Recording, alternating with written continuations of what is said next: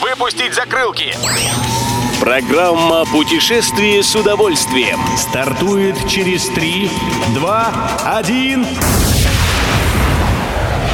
Приветствуем всех любителей путешествий. С вами Тимофей Гордеев. Сегодня в программе вы узнаете, как отмечают 50-летие Золотого кольца России, на чем вскоре можно будет прокатиться в Дубае и когда особенно красив самурайский замок Уэда. Поехали!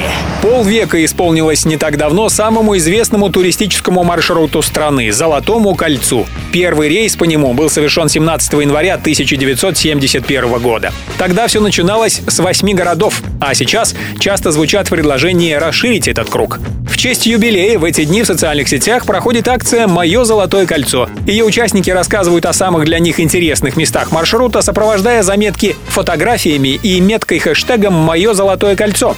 По таким публикациям можно подробнее познакомиться с еще неизвестными локациями кольца и наметить очередную поездку.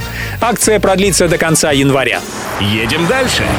Одно из свойств новой достопримечательности Дубая – экологичность. Управление дорог и транспорта Арабского Эмирата решило развозить прибывающих в международный аэропорт Дубая пассажиров на машинах с гибридной энергетической системой. То есть они могут работать как на топливе, так и на электричестве. Начинка машин современная, а дизайн в стиле ретро. Как сообщает Вести Туризм, дубайцы договорились со службой Лондон Такси о том, что по улицам Эмирата будут ездить стильные лондонские такси, известные к тому же своими просторными кабинами, рассчитанными на шестерых пассажиров.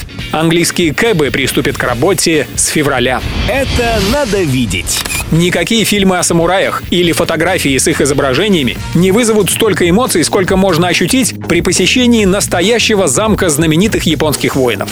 Сейчас до Японии не добраться, но когда появится возможность, советуем наведаться в старинный замок Уэда в одноименном городе на севере префектуры Нагана. Как пишет в отпуск.ру, построенную в 16 веке твердыню приходилось несколько раз восстанавливать. И оно того стоило. Сейчас полюбоваться замком едут со всей Японии.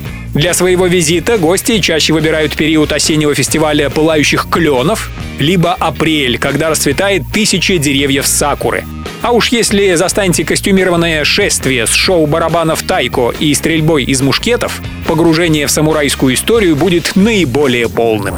Любой из выпусков «Путешествие с удовольствием» можно послушать, подписавшись на официальный подкаст программ Дорожного радио. Подробности на сайте дорожное.ру. Дорожное радио вместе в пути.